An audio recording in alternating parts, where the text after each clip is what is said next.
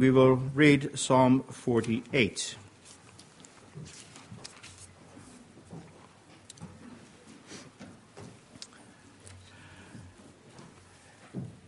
In the liturgy sheet that you have, you see there that the theme for the Lord's Supper celebration is called Mountains, the Scene of Salvation Events. And the scripture readings have to do with God's uh, uh, present at mountain sites. Psalm 48 is one of them. And um, we will also sing after reading Psalm 48, Psalm 125, where we again have references to mountains. I will say a little bit more about that just before, uh, just after we have celebrated the first table. But let us uh, focus then upon uh, the Psalms and scripture references where mountains play an important part in salvation events. Psalm 48 is a song, a psalm of the sons of Korah. Great is the Lord and greatly to be praised in the city of our God. His holy mountain, beautiful in elevation, is the joy of all the earth. Mount Zion, in the far north, the city of the great king. Within her citadels, God has made himself known as a fortress. For behold, the kings assemble they come together. As soon as they saw it, they were astounded. They were in panic. They took flight. Trembling took hold of them there, anguish as of a woman in labor. By the east wind you shattered the ships of Tarshish. As we have heard, so have we seen in the city of the Lord of hosts, in the city of our God, which God will establish forever. We have thought on your steadfast love, O God, in the midst of your temple. As your name, O God, so your praise reaches to the ends of the earth. Your right hand is filled with righteousness. Let Mount Zion be glad. Let the daughters of Judah rejoice because of your judgments. Walk about Zion, go around her, number her towers, consider well her ramparts, go through her citadels that you may tell the next generation that this is God, our God forever and ever. He will guide us forever. Thus far, the scripture reading. Let us now sing Psalm 125.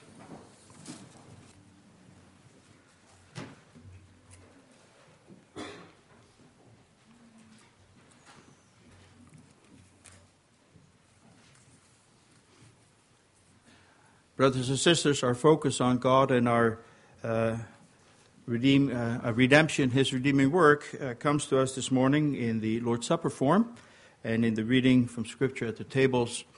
Let us now then turn to the Lord's Supper form as you find it on page 603 of the Book of Praise.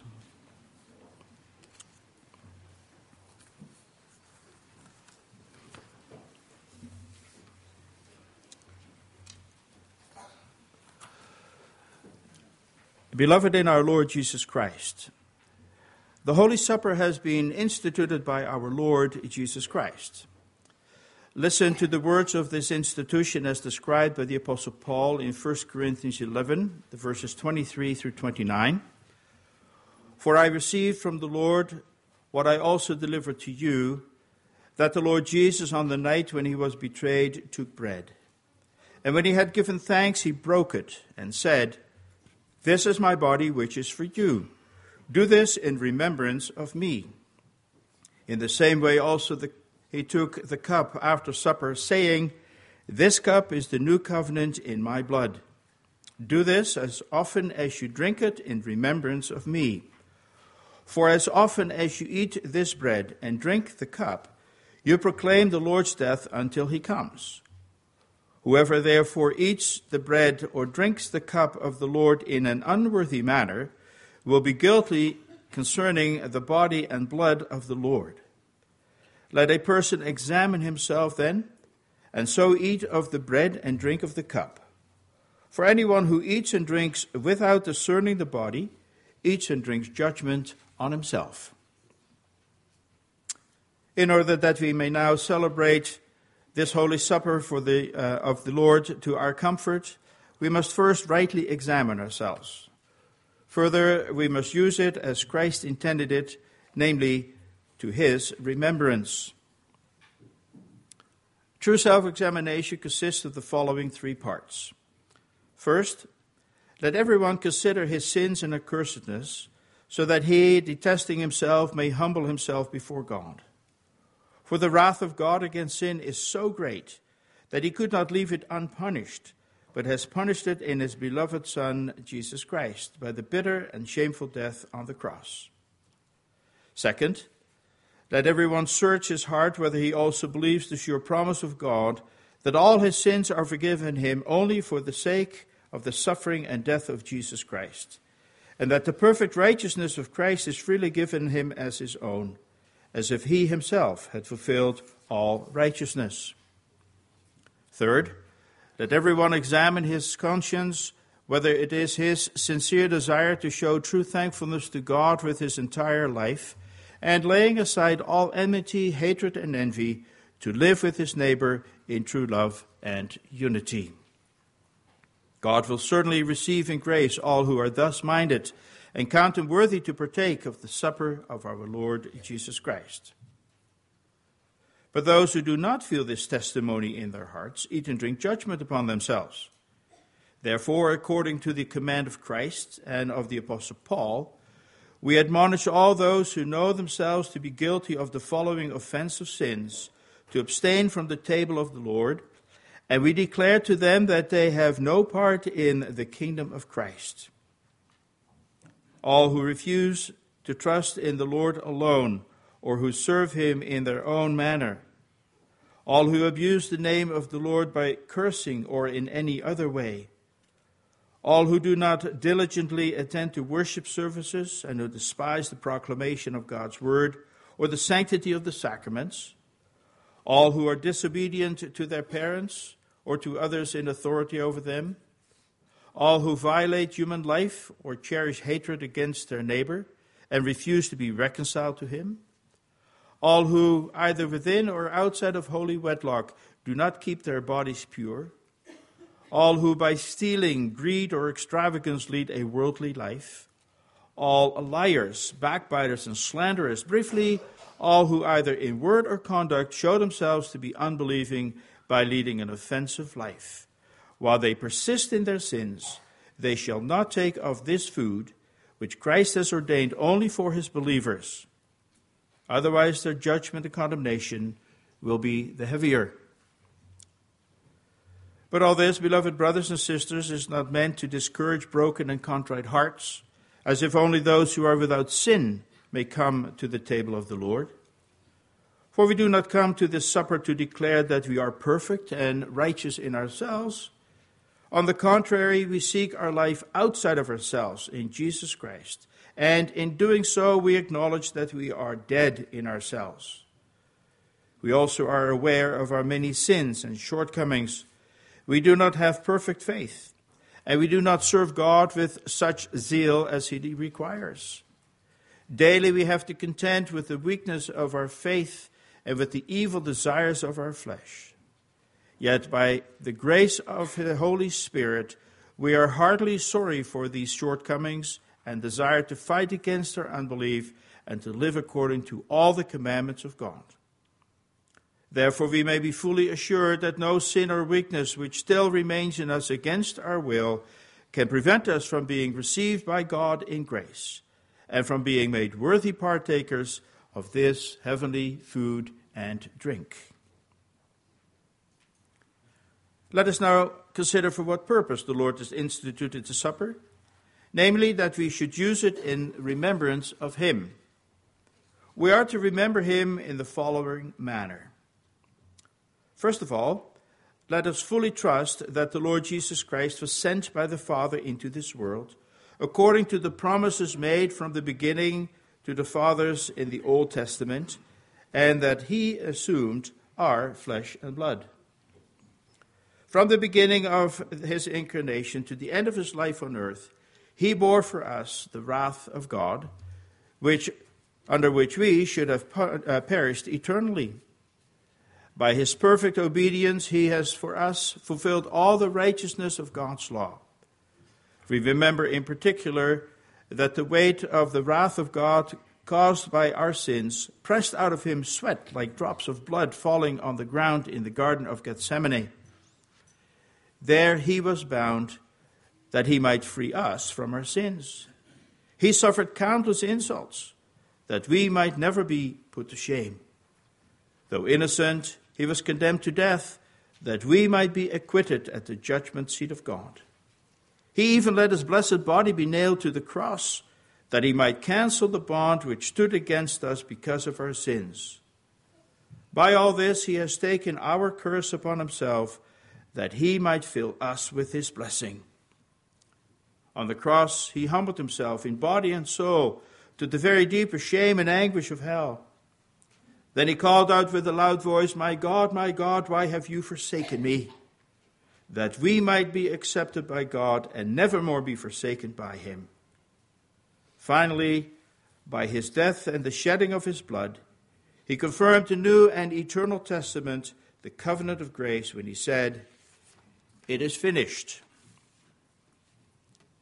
In order that we might firmly believe that we belong to this covenant of grace, the Lord Jesus Christ, during his last Passover, instituted the Holy Supper. He gave the bread and the cup to his disciples in remembrance of him. He taught us to understand that as often as we eat this bread and drink from this cup, we are reminded and assured of his hearty love and faithfulness toward us. It is a sure pledge that he has given us his body and shed his blood for us. Otherwise, we would have suffered eternal death. He nourishes and refreshes our hungry and thirsty souls with his crucified body and shed blood to everlasting life as certainly as this bread is broken before our eyes, and this cup is given to us, and we eat and drink in remembrance of him. From this institution of the Holy Supper of our Lord Jesus Christ, we learn that he directs our faith and trust to his perfect sacrifice once offered on the cross. It is the only ground for our salvation. Thereby, he has become to our hungry and thirsty souls the true food and drink in, of life eternal.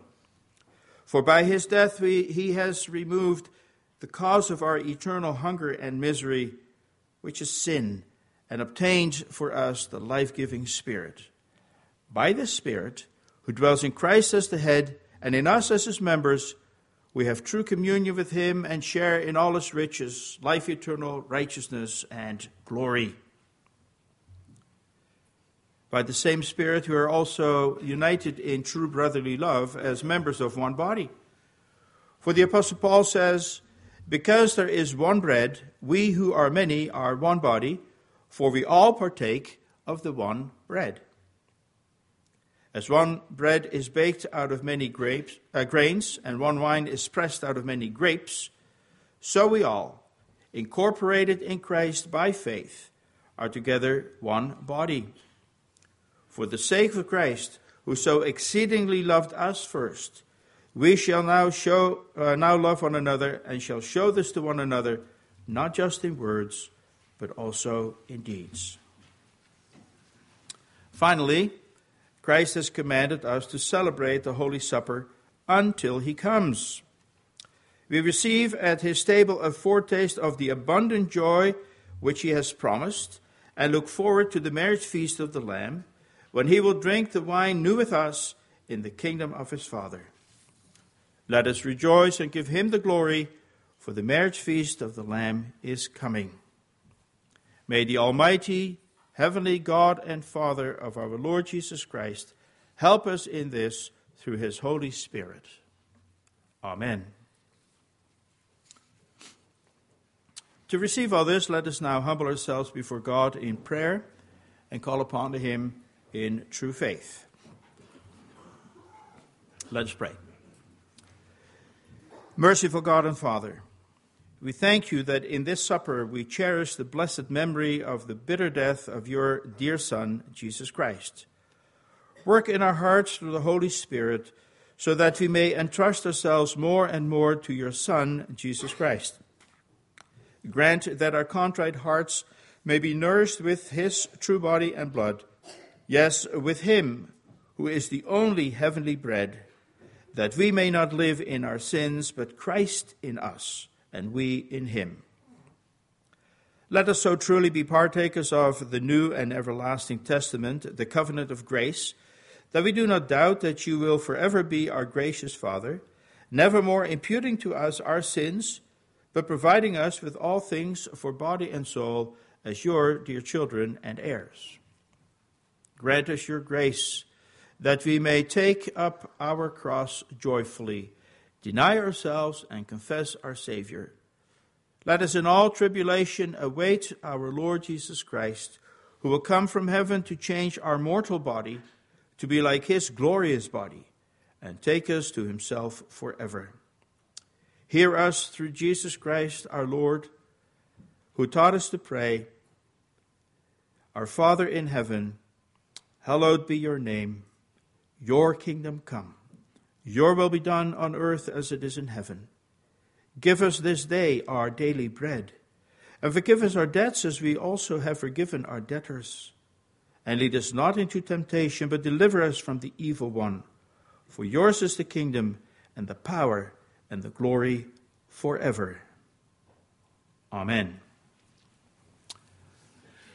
Let us now profess our Catholic and devout Christian faith and we do so by singing hymn 1. But lift our hearts on high in heaven, where Christ our advocate is at the right hand of his heavenly Father. Let us not doubt that we shall be nourished and refreshed in our souls with his body and blood through the working of the Holy Spirit, as truly as we receive the holy bread and drink in remembrance of him.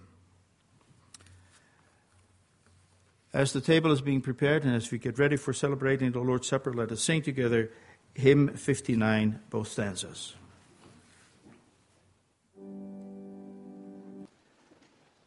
That's the account of the burning bush, Mount Horeb, at the burning bush where God made his presence known. Exodus 3 1 through 6. There we read Now Moses was keeping the flock of his father in law Jethro the priest of Midian, and he led his flock to the west side of the wilderness and came to Horeb, the mountain of God. And the angel of the Lord appeared to him in a flame of fire out of the midst of a bush. He looked, and behold, the bush was burning, yet it was not consumed. And Moses said, I will turn aside to see this great sight, why the bush is not burnt. When the Lord saw that he turned aside to see, uh, God called to him out of the bush, Moses, Moses. And he said, Here am I, here I am. And then he said, Do not come near. Take your sandals off your feet, for the place on which you are standing is holy ground. And he said, I am the God of your father, the God of Abraham, the God of Isaac, and the God of Jacob. And Moses hid his face for he was afraid to look at God. So there, God showed his presence to his people, and we know that that is also the beginning of his covenant revelation there where his name Yahweh was revealed. Let us now sing Psalm 43, stanza 3, and note the line where it says that we talk about, sing there about God's holy hill and habitation.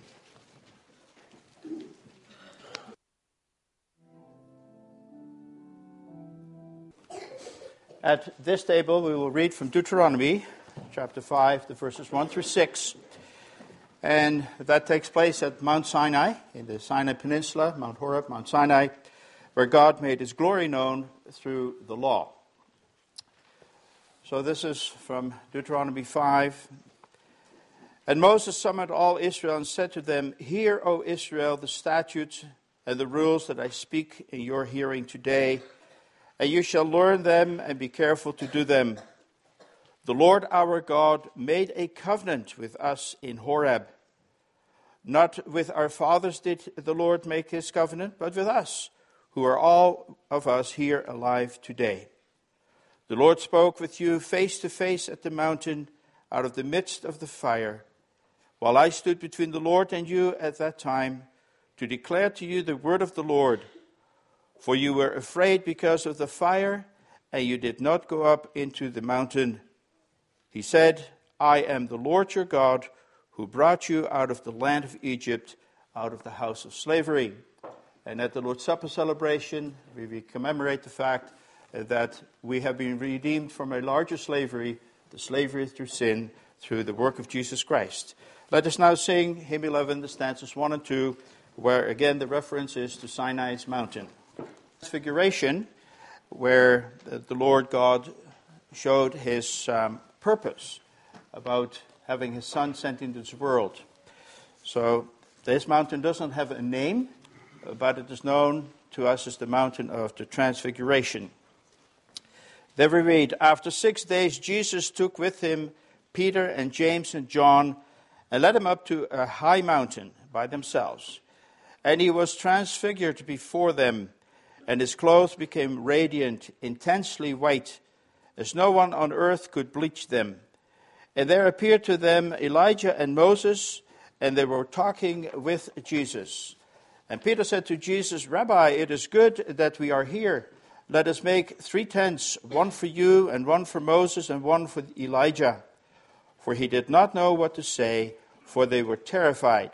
And a cloud overshadowed them, and a voice came out of the cloud This is my beloved Son, listen to him. And suddenly, looking around, they no longer saw anyone with them but Jesus only. Now, this command of God to listen to his son certainly resonated because Peter refers to this event in his letter, first uh, epistle, chapter 1, and which then also he uses to explain the truth of God's revelation. So we read 1 Peter 1 16 through 21 where Peter writes, For we did not follow cleverly devised myths when we made known to you the power and coming of our Lord Jesus Christ, but we were eyewitnesses of his majesty.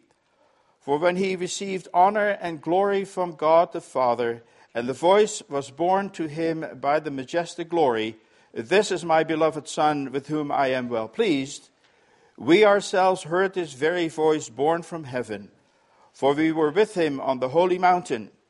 And we have the prophet, prophetic word uh, more fully confirmed, to which you will do well to pay attention, as to a lamp shining in a dark place, until the day dawns and the morning star rises in your hearts. Knowing this, first of all, that no prophecy of Scripture comes from someone else's, someone's own interpretation. For no prophecy was ever produced by the will of man, but men spoke from God as they were carried along by the Holy Spirit. Let us now sing from hymn 42, the stanzas 1 and 4, which speaks about Christ ascending higher than the mountains.